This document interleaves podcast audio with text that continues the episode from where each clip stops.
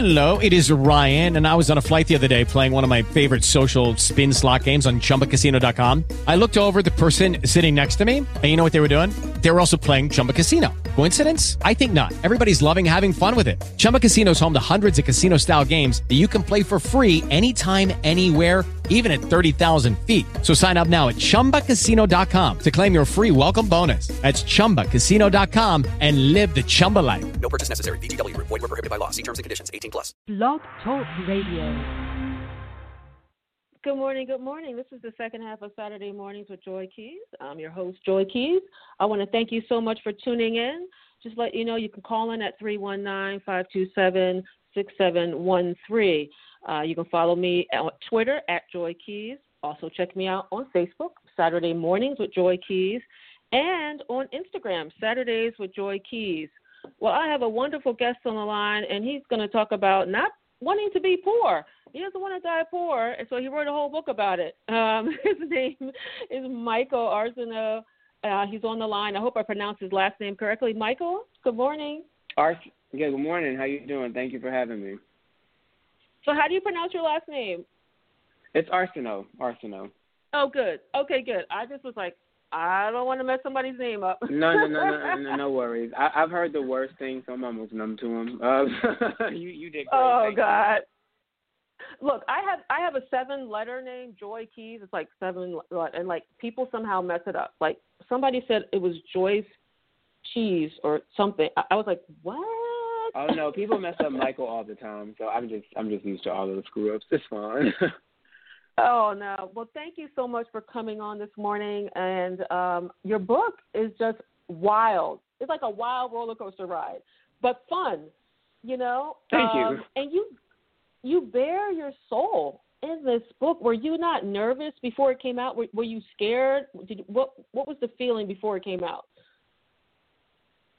Um, well, I mean, uh, I've kind of, well, I haven't made um, any secret that I kind of wrote the book under a lot of duress. So, um, of my 2019, which is when I wrote kind of like the bulk of it, uh, you know, in parts of 2018 as well. But I was going through a lot, so honestly, it was a miserable experience. So that was kind of driving it.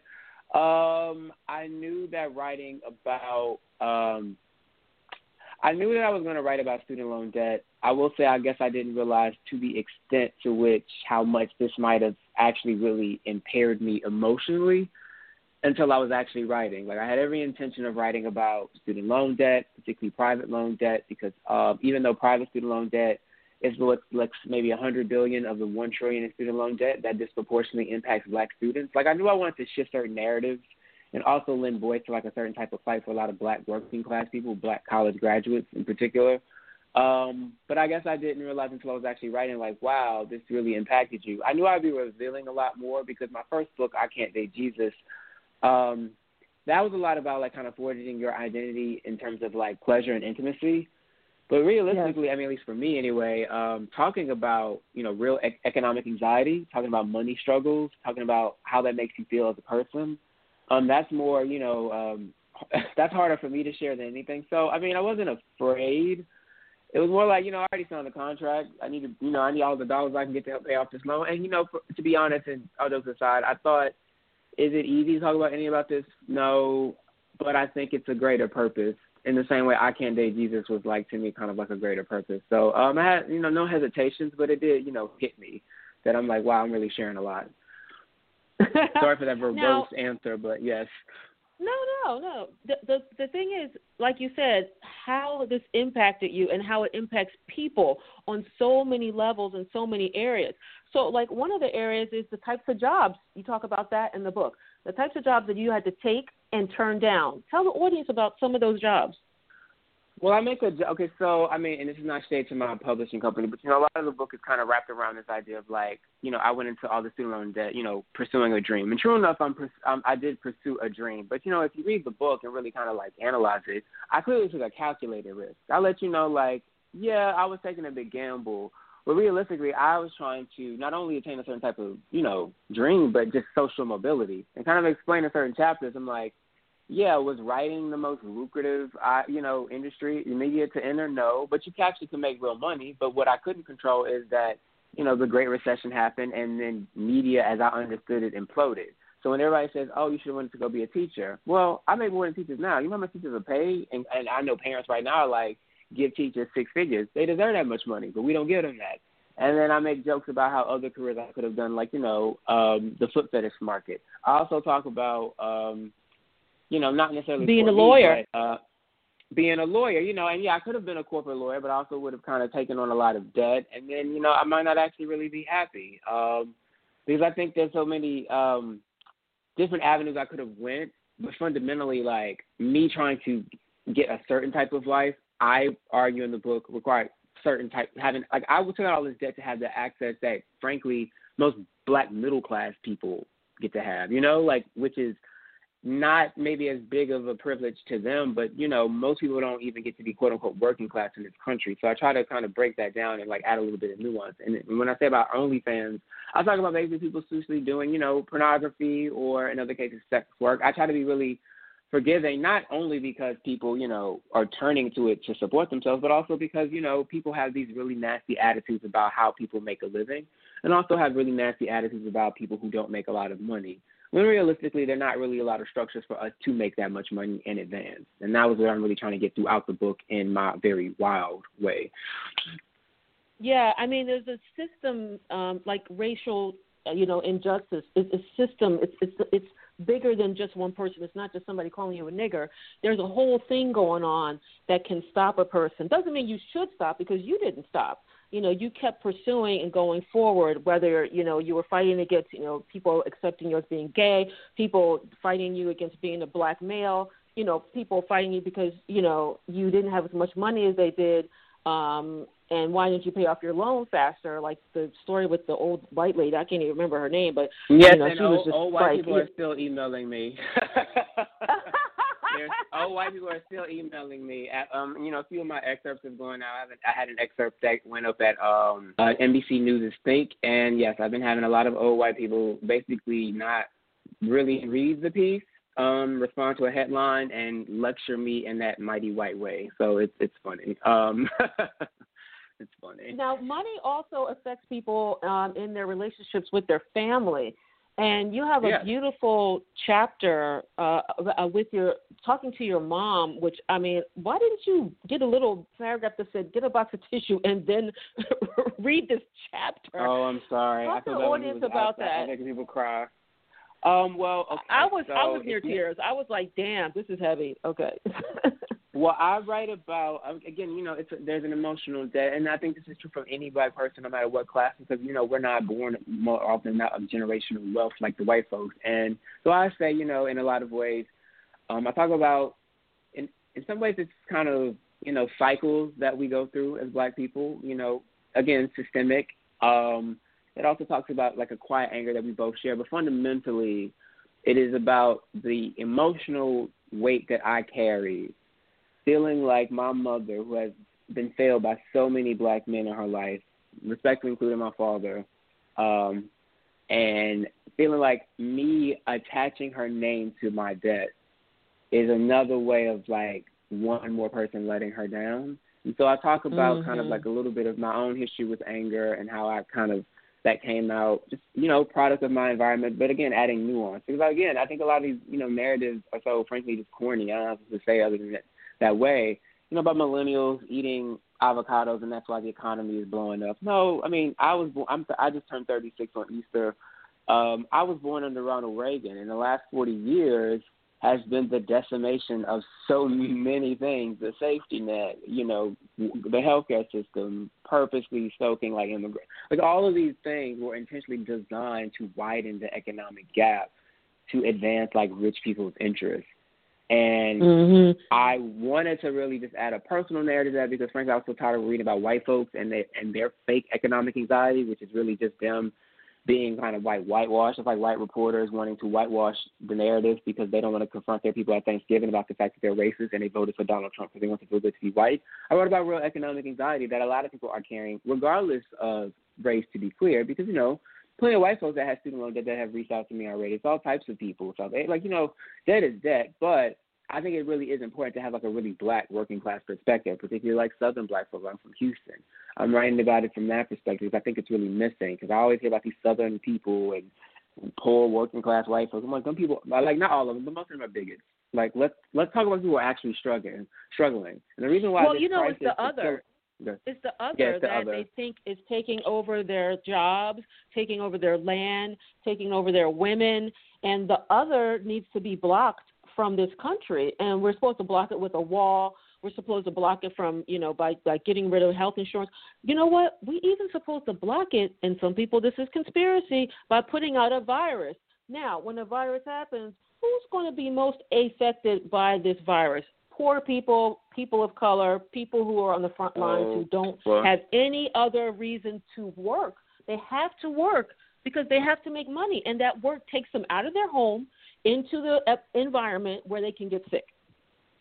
Well, I won't, I won't Right? swim into the pool of releasing viruses, but I will say that a lot of rich people are purposely sacrificing the lives of workers who are predominantly black in most of these states right now for no other reason than their greed, and they don't want to extend, um, frankly, unemployment benefits. This is literally all about their greed and obsession with the elimination of the safety net because they, frankly, just believe in the most brutal forms of capitalism. In a lot of ways, I don't want to that poor speaks to that because, you know, we are all told that social mobility can be attained through education, through higher education. But the reality is you can get a six figure debt or a bachelor's degree and not have much to show for it because wage stagnation impacts every American except most Americans don't think about it that way because we collectively all kind of chase this facade of like meritocracy or like wanting to also present like wealth because nobody in this country really wants to look broke because we vilify,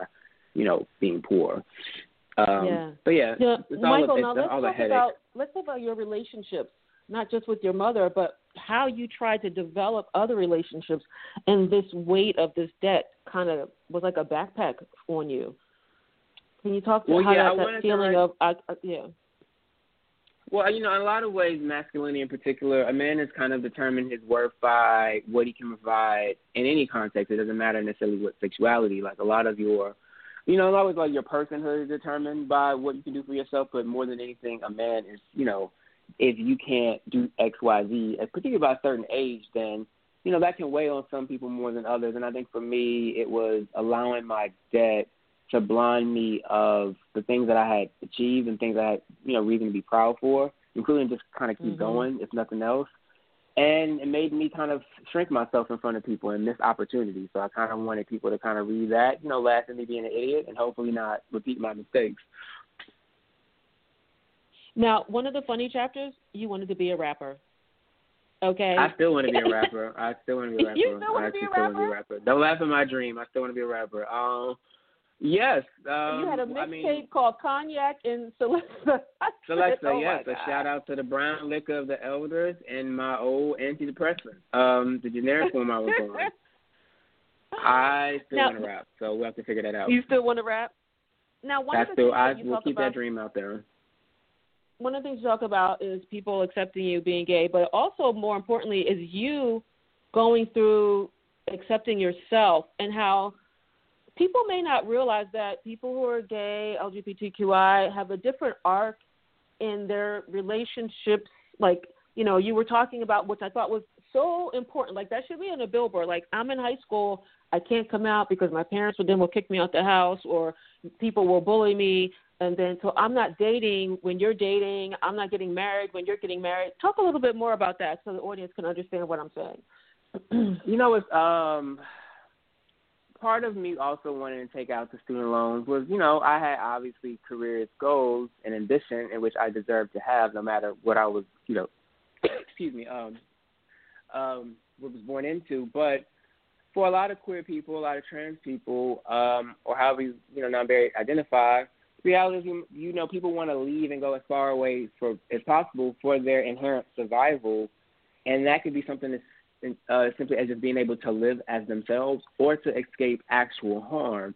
I read literally Mm. just this morning because what is sleep that you know internationally even domestic vi- domestic abuse cases uh, you know to queer uh, ch- children is rising because people are taking it out on their children in the same way, sadly, and you know, it, it it makes me so angry. But like domestic violence in this country is rising against women, and that's going to impact you know queer children too. So, you know, some kids are being put out already.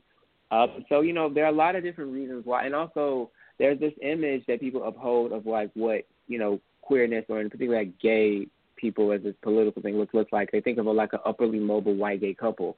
Reality is, as I point out, I can't date Jesus. Statistically, black people have always self-identified as LGBTQ and extra letters more than white people, even despite being a smaller part of the population. Most queer uh, parents are poor black lesbians uh, in the South, and it's a lot. And the reason why the HIV crisis is so exact is so much worse than us and black and Lex and Latinx people is not because of our uh, sex, our habits. We're actually practicing safer sex at healthier rates than whites. The problem is obviously access to health care. Honestly, even the chapter, not to detract from your, your question, still leads into it, even though he wasn't. I, um, the title chapter, I don't want to die poor. I referenced my uncle Terry. This is um, he died last fall. He had cancer, but he was actually he was homeless in Texas, a red state does not never expanded Medicaid. They make it very easy, as they do throughout this country, no matter where you are, to die if you don't have money. Same for queer people, but if you're poor, no matter what you are, you are the most vulnerable.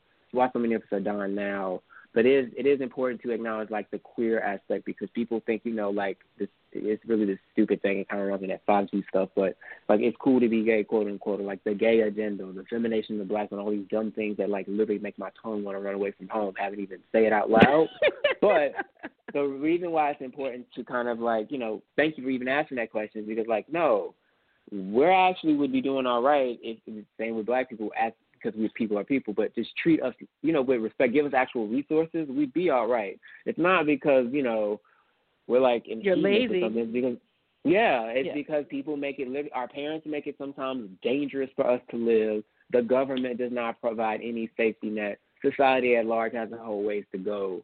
These all inform the choices people make, including taking out student loans. Because if I had stayed yes. in Houston, God knows what I would have become or if I'd even still be here because you have to be yourself. Yeah.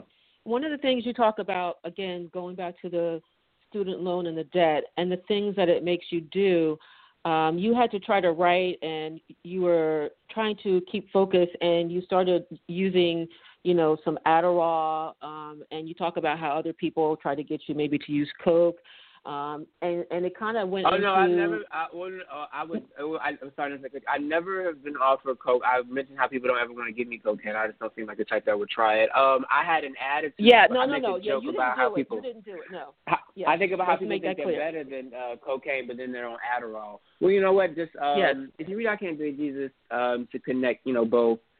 Uh, well, actually, you don't need to read both to be clear. I want you to buy both, but you don't need both. But even I don't want to be that poor, I make clear like when you overwork yourself, even from home, as a lot of people are learning, you can work yourself to death, uh, to death, or or can really kind of drive yourself crazy. Home can quickly become a dungeon, especially when you have to perform, particularly when you're always worried about money, especially when some people are losing their jobs. So that will eventually take a physical toll on you. So in my case, it was just became, you know, if you follow, for those who have followed my work since even I was blogging, I have put out a lot of work. Um, that is not a boast. That is more of a testament to wage stagnation and the fact that most of us, again, in some capacity, are working more for less. But you do what you got to do to get the bills paid.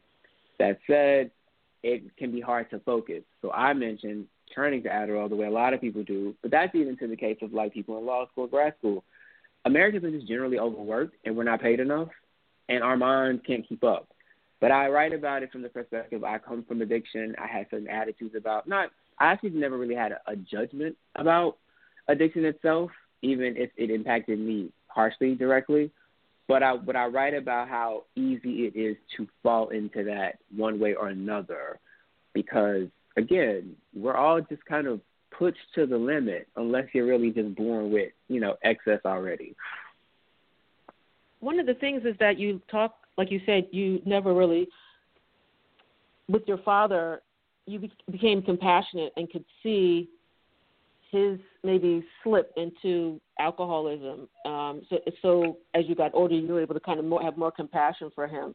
I think society needs to have more compassion for people who, kids who are taking out these loans and you're and like in your book you also mentioned it's like well you say i should get my degree and then the doors are to open for me but then i'm also going to have this backpack of debt.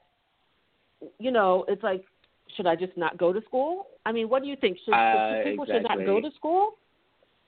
People have been asking me since the um, the you know release of the um, I don't want to die poor if I would um, go back and not do it again. And I you know I always say you know respectfully that's the wrong question to ask because the reality is if I had not done all of those things, I probably would not be in the space to be talking to any of the you know the persons asking me that.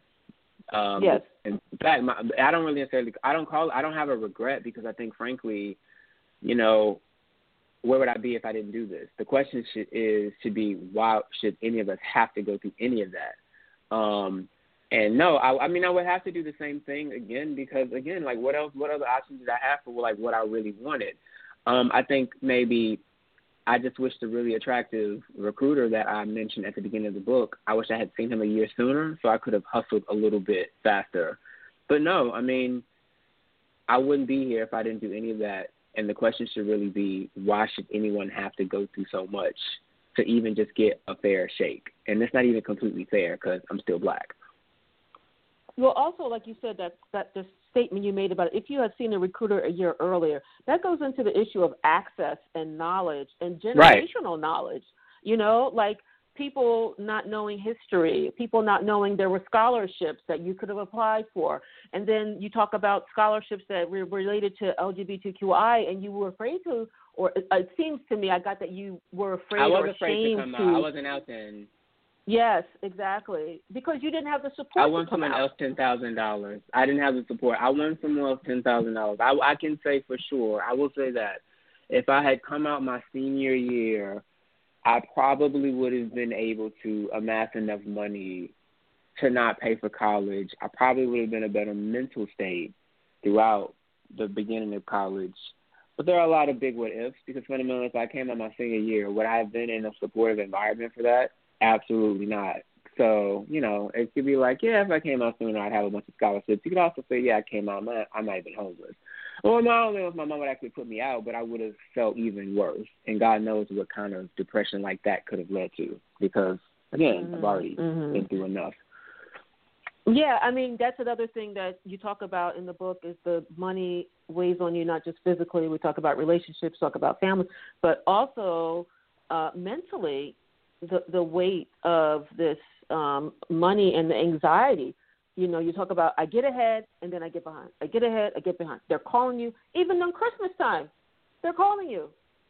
You know. Yeah, that's the that's a private loan lender because that's what happens when you allow private corporations to be in charge of things that they, you know, as I argue, shouldn't be. Um, and yeah, you know, frankly, a lot of this is I'm again I just turned 36, and this is the second great financial crisis of my adulthood, and this one is already, even if they're not frankly just saying it, it it already boasts um, stats that are worse than the Great Depression. So you know, um, one of the things about I Don't Want to Die Poor is that, you know, whether or not we want to admit it or not, our fate isn't always in our control. So you can't always control how things go. You can only control how you react to the conditions that, you know, life presents you. But yeah, it sucks. And I feel bad for a lot of people because, you know, this is the first time in our lives we actually felt like we had security. And now our fate is in the hands mostly of a racist game show host. So yeah, I hope people buy buy I don't want to die poor and you know agree with me together. We'll get through this somehow. if we wash our Um, hands I and stay home. you, I was a single mother, and I remember I couldn't continue my education because they were holding my grades because I still owed money. Yeah, And that's another it thing. is I have designed to friend, keep you in shackles or debt. Exactly. Like I want to get ahead. Yes, I'm not lazy. I want to learn. I want to get a better job. I want to do all these things. But because you are shackling me, like I'm, I'm, I can't move ahead. So you're stuck in this like you know gray, you know, the twilight zone. And it's happened to many people. I had a friend went to uh, Drexel for three years, and it just got too much. They, they they couldn't keep paying, and now they can't finish their degree because they have all this debt. You know, so it is the systems they need to be out there. They need to be supportive of some of the things that the presidential candidates were talking about. Were eliminating student loans, like Warren and uh, Bernie Sanders, which you bring up in your book. Um, do you think Biden is going to help with any of that if he gets elected? Um, well, Joe Biden has actually already um, taken up some of Elizabeth Warren's um, proposals, at least an adaptation of one of hers. Um, Bernie is flat out canceled debt for everyone, which is my preference, but Elizabeth Warren had a more measured um, one, particularly for people who make under hundred thousand dollars. Um, from my understanding, what I read, Biden has adapted um, not completely Elizabeth Warren's plans, but a, a close version of it. Um, but well, actually, no, it's a much smaller cap for people, but he does make greater allowance for black college graduates. And as a black college graduate, again, who highlights in the book how black college graduates are disproportionately impacted by student loan debt, particularly predatory private loans, which is essentially the uh, educational equivalent of a subprime mortgage uh, loan, and they have been they've been targeting us for a very long time, and more people need to be mindful of that. Um, that is actually encouraging because Biden putting emphasis on black college graduates will help offset part of that disparity. That said, it still isn't enough, and it does give us greater incentive to push him because now more than ever, we've I mean, the studies have already shown debt cancellation would actually be good for everybody else. Anyway, me is what I try to tell people is like, even if debt cancellation happens, whichever version happens, it wouldn't apply to me, but I would feel no ways about it because it's not about me. It's not about people keep saying, "Well, I paid off my loans, you should too." That is your selfish attitude. Now more than ever, are we living in like a dumb parable where people, it's constantly we're being reminded our fate rests in a consideration of the next person's plight or the next person just generally. So if you can't be considerate enough to think, you know what, I don't want anyone to suffer the way I did. That's my attitude. That's how I see it. I'm for debt cancellation. I hope my book helps people want to like talk about it more, annoy the hell out of their local uh, representatives, annoy the hell out of Joe Biden. He got nothing else to do but sit at home and try to figure out what the hell you want to talk about. You know, these, these these current allegations about him, or outstanding allegations. So you know, push him. We we got to get him. The Democrats have not been doing enough, um, and we really ain't talking about debt cancellation because who got who got the money to give give them? Because they still the private people still gonna call you on Christmas. They're not calling me because I'm gonna cut them out because we're getting rid of that. But they're still calling, so I think we should really talk about it more. well, thank you, Michael, for coming on the show this morning. Everybody, please take, so uh, go go and buy a copy of Michael's book. I don't want to buy die poor, and I'm also going to be giving away some copies. So follow me at Joy oh, Keys on that. Twitter and uh, Saturday mornings with Joy Keys on Facebook. No problem. Um, I thank you again for taking the time out this morning, and I wish you luck and helping other people get rid of their student debt. thank you again, and you stay healthy. Bye, y'all. Okay, bye bye. Thank you, everybody. So, again, check out Twitter at Joy Keys. Check out Facebook Saturday Mornings with Joy Keys. And on Instagram, you might win a copy of Michael's book. Also, I still have some CDs of Terri Lyne Carrington's uh, waiting game. So, if you want to get those, you can uh, check me out on social media as well. You guys have a wonderful Saturday and stay safe. Remember to cover up, wash your hands frequently, and uh, be kind to your neighbor and the mailman or male woman. bye bye. So, you want to be a hero? Here are some ways to get the job hunt down that killer shark, or run into a burning house to save a kitten. Luckily, there's an easier way to become a hero. Call 911 if you see someone experiencing the symptoms of stroke, sudden weakness on one side, or trouble speaking, walking, or seeing. Stroke. Know the signs. Act in time. You'll be a real hero. A message from the National Institute of Neurological Disorders and Stroke. The Centers for Disease Control and Prevention is working to help keep you and your community safe from the threat of novel or new coronavirus. Take the following everyday steps to help avoid the spread of all respiratory viruses. Wash your hands often with soap and water for at least 20 seconds. Cover your cough or sneeze with a tissue. Throw the tissue away and then wash your hands. Avoid touching your eyes, nose, and mouth. Clean and disinfect frequently touched objects or surfaces, such as remote controls and doorknobs. Avoid close contact with people who are sick. And stay home if you are sick. Call your healthcare provider if you develop fever, cough, or difficulty breathing. For more tips, visit cdc.gov. With Lucky Land slots, you can get lucky just about anywhere. Dearly beloved, we are gathered here today to. Has anyone seen the bride and groom? Sorry, sorry, we're here. We were getting lucky in the limo and we lost track of time. No, Lucky Land Casino, with cash prizes that add up quicker than a guest registry. In that case, I pronounce you lucky. Play for free at LuckyLandSlots.com. Daily bonuses are waiting. No purchase necessary. Void where prohibited by law. 18 plus. Terms and conditions apply. See website for details.